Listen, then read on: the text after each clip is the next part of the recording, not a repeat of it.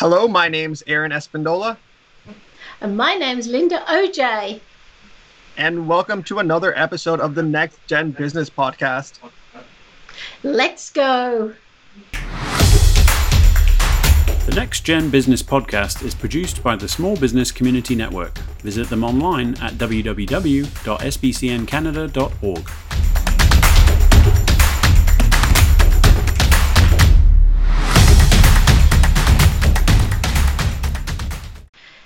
It's nice to see you again. It's nice being here again. We've had some really good reviews on our podcast. I hope you've been looking at them. Yeah, been getting a lot of support from all my friends and family. Had my grandma actually in Mexico see the podcast, so I'm really excited for that. Oh, that's wonderful. That's wonderful. And a lot of people are subscribing to the podcast and the YouTube channel, so thank you everyone for doing that. And I hear we have a special guest tonight, Aaron. Yeah, we're actually pretty excited. Linda and myself are super excited today because we get our first guest for the podcast. And without further ado, his name is Dave Oakwell Jenner, and he's going to be talking to us about going to university in England and also how he got his first job as well. So it'll be a really exciting segment here we got going. Hey, Dave. Well, good day, folks. Nice to see you, and thanks so much for having me on the podcast. It was all Aaron's idea. It's awesome. So basically, we thought it was a good idea to chat with you, Dave, because not only are you my long-suffering husband, and we couldn't get another guest, joking. No, it's the experience that you had at university in England and how it got you your first job. And I know that Aaron's heard this story before, but you thought it was great, didn't you, Aaron? Yeah, I'd love for our viewers to kind of see what you did, and then maybe they can get some like tips from what you did and then help themselves out as well. Yeah, okay. Well, that sounds good. Then I'll cast your minds back into the dusts of time. This was a long time ago now, folks. But when I was actually still at high school, or the equivalent of high school in England, I was kind of umming and ahhing and trying to figure out what it was that I wanted to do. And I'd always been very heavy into computers, right? Even from a very, very always, playing with them, tinkering with them, making things, on computers. And so that's kind of what I thought I wanted to do until I actually started researching careers in computing. And it wasn't exactly the great money earner that it is today. So I said, all right, well, let's maybe just think a little bit outside the box here. Computers are basically electronics. I like electronics as well. Maybe I'll go to university and study electronics, and that'll be awesome. But then what do you do with the job with electronics? So cutting a fairly long and very boring story to a little bit of a shorter version, what I ended up doing was actually contacting a local electronics company. I wrote them a letter and said, essentially, I'm thinking of a career in electronics. Before, though, I jump in and commit to this long, really want to see what it's like, once you've graduated, like what is a job as an electronic engineer? What does that look like? And I actually asked if I could just come along in the summer holidays and maybe just spend a little time with some people that were doing that work and help me get a little bit, of a better sense of how that actually is in the real world. So that was sort of the starting point there, and it worked out well. They actually wrote back, which I was, even to this day, I'm amazed that somebody would take the time to write back. This was in the days before we had email, right, and social media. So there, somebody actually used a pen and wrote a letter, and they invited me to come in over the summer holidays and spend a couple of weeks shadowing some of the people there. And I'll always be eternally grateful because when I got there, I was exposed to what I thought an electronic engineer did, and I got to see what they did, real life. And I'm like, yes, this is it for me. This is what I want to do. And so that actually, gave me the confidence to, set down the path of becoming an electronic engineer. And that's, ultimately what I ended up going to university for in the UK. Well, that's actually really a good advice because I know a lot of people, especially my friends, when you go to university or college, you don't know exactly if you like that as like a career. So just being able to kind of message an employer that has like the job that you potentially want to get into and having that experience kind of probably made you even try harder when you went to school, because you're like, oh, I can't wait till I get that job after, right? Yeah, and it actually ended up working out even better than that, because through that couple of weeks I spent with the company over the summer, they actually invited me to come and work for them during the remaining summers that I had, even when I go to university. So they had essentially an apprenticeship scheme, which I joined. And so the deal, which was pretty cushy, I gotta say, it was a nice deal. But they would contribute some money toward my tuition, and in return, I would go work with them through the summer holidays. So it gave me a really nice way of, I get to do the studies that I want to do, but I also get to go and learn some of the practicality. And through that apprenticeship scheme, it was actually a big surprise for me, because I kind of just originally thought, okay, I'm going to go in every summer and I'm going to do electronics, right? Because that's the thing I'm studying. But this company actually, I think, was very forward thinking. So they had me doing everything except electronics. I actually spent time in HR. I spent time in finance, in all different areas of this particular business. And the theory was, if you get exposed to all these areas of business, by the time you graduate, you don't just know the job that you have, right? But you know how that fits into the company that you're now in. So it was a phenomenal opportunity, and I'm thoroughly grateful I got to take advantage of that. I will just jump in a minute, though, and say I know this story well. And when you did electronics at Bath University in England, was maths a big part of the course? Yes, it was. And anyone who knows me knows that I am terrible at math.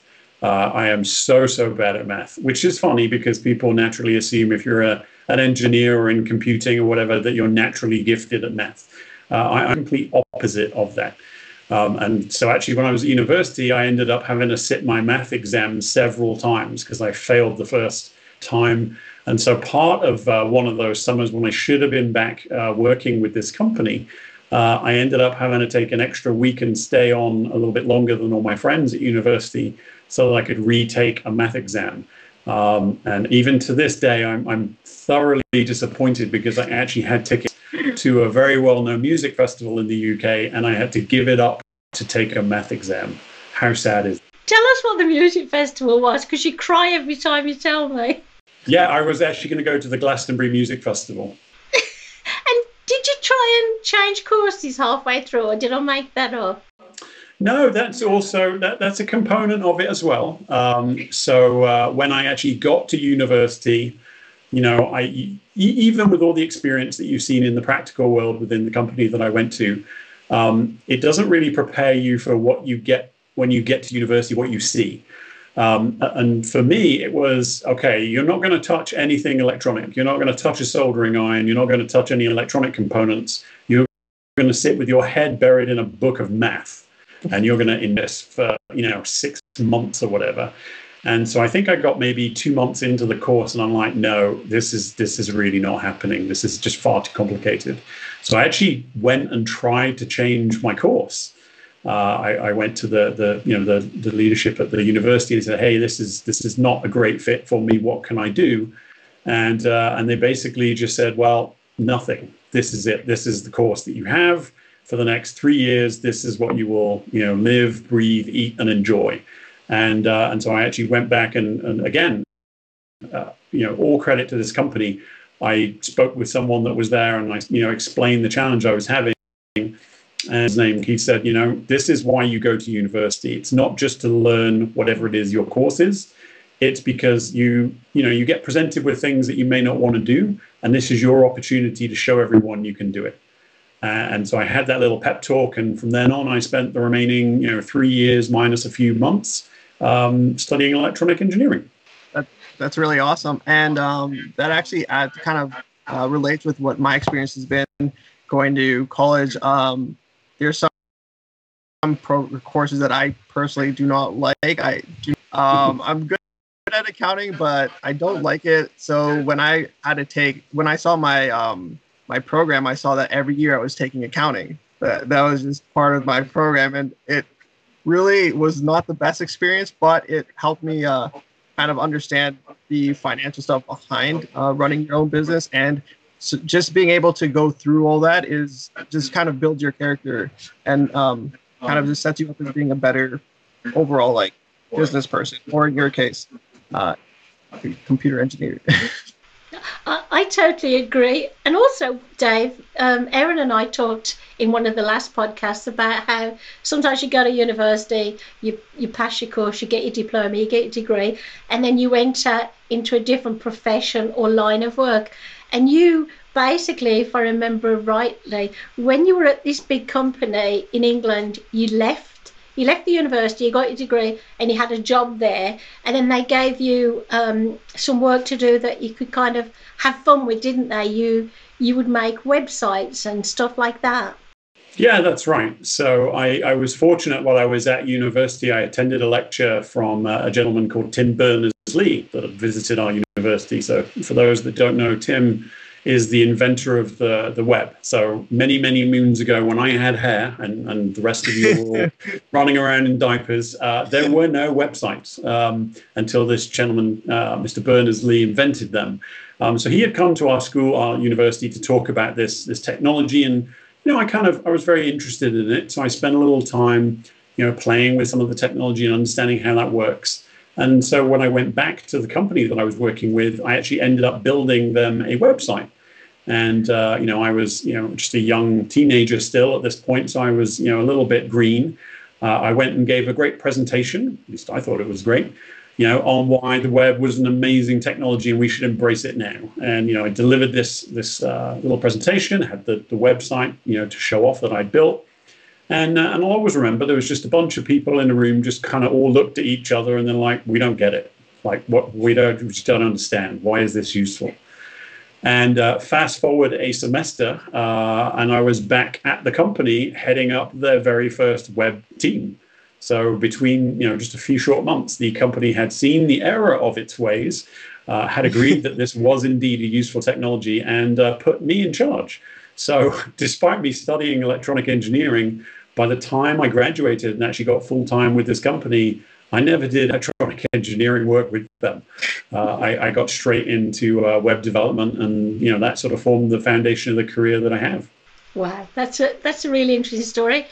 And Aaron, I know you and I know what Dave does, but I'd love our listeners to know. So what do you do now in all these years later now that you're, wiser and a little bit older? What is your title now? What kind of work are you doing now? Well, I'd reverse that. I'm a lot older and a little bit wiser. One piece of advice I would share with everyone watching and everyone listening is, if anyone comes to you and says, would you like to do this? I've always said yes, right? Whether you can do it or not, within reason, always say yes. And so throughout my career, I've been presented with a number of those opportunities, and I've always said yes. And it was while I was working as a web developer, again, this was many, many years ago, there were a number of cybersecurity issues at the company I was working for. So there was basically some malware that was running around inside the company and causing everyone a great deal of grief. And somebody actually came up to me and said, would you be interested in helping us figure out how we get rid of this thing? And so I just followed my nose, as I always do. I'm like, yes. Now, I didn't really know too much about, the ins and outs of cybersecurity, other than a few questionable things I did as a teenager, but which we'll talk about another time, I'm sure. So I just said yes, and basically dived on in and learned what I could. And once we'd finished with that particular crisis, a few people said, hey, this comes up from time to time. Can we call on you? And so I said yes, and found myself doing, 30% web development, 70% security. And eventually the web development all fell on other people's shoulders. And I woke up one day as a security person and spent the last, maybe 20 years of my career focused almost purely on the cybersecurity realm. And I now lead a bunch of very awesome people working in the cybersecurity realm for a cybersecurity company. So I guess something must have worked out by saying yes. What do you think, Aaron? That's quite a good story for our listeners, isn't it? Yeah, and I think he points out a really good point is that you should always say yes to opportunity, even if you might be nervous because you don't actually have the skills right now. know, just saying yes gives you the opportunity to develop those type of skills. I know for my situation, I didn't know how to do web development when I was doing my website, but you kind of learn that on the way. But it's something that if I just said, no, I don't want to do that, I would have never had the opportunity to learn by it and have a company that I run right now. Yeah, it's really good. And even I'm not like you guys, and I didn't go to university or college, as you both know. I was asked to do my first motivational talk when I'd never done one before. And I said yes, and Dave was very surprised, and my children were surprised, but I've never looked back 20 years later. I'm glad. The only thing I will say to everybody out there, if somebody says to you, give me, you know, a couple of $1,000 because I can make you rich and famous, don't say yes to that, because it's all lies. It's not possible. You can do it without paying a couple of $1,000. Well, you know what, Dave, I think that you'll have helped, you know, our audience realise that, you know, in your case, you did find university great. You enjoyed it, but we're not going to go into the naughty bits. It led you to a great career. You did want to change halfway, but you couldn't, so you had to finish what you started, which is great when you know, you're going for an interview and they know you finished what you started. And Aaron knows that, you know, wherever, you know, his college degree leads him, he can, you know, do the same as you did and change halfway through or continue with what he's doing. So it's a great story. Thank you for allowing us to interview you. We think it will help a lot of people, including us. So on that note, Aaron, I think we've already got some great feedback on the podcast, and we've got some more podcasts coming up. So have we come up with any definite topics yet? I know there's a lot of suggestions coming our way by email. Yeah, we've been having a couple different topics that we're going to discuss in the later podcast. So for all our viewers or listeners, definitely check those out when they do come out, because they're going to be really interesting and they're going to help you develop your company, or even if you just want helpful tips on just having a professional career, like in like cybersecurity type of things. We will always be interviewing people, and they're going to give their insight, and you'll be able to gain some good knowledge out of this. That's great advice. And also, please subscribe to our podcast. It's on Apple. Apple Tube. What's it called now, dear? I forget what it's used to be called. Apple iTunes, and now it's called Apple Podcast, isn't it? I always get it wrong. So please subscribe to that, and subscribe to our YouTube channel, and then you can hear us waffle on some more, can't they? Why do I make you laugh, Aaron? We're in a giggly mood today. What have you been doing? You haven't been to college, have you? Because it's snow day.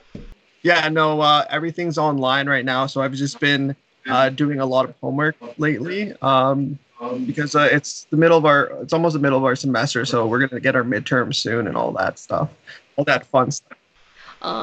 So you better work hard.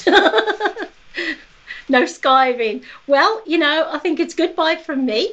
And see you everyone on our next podcast. Thanks for listening. Check us out at www.nextgenbusinesspodcast.com.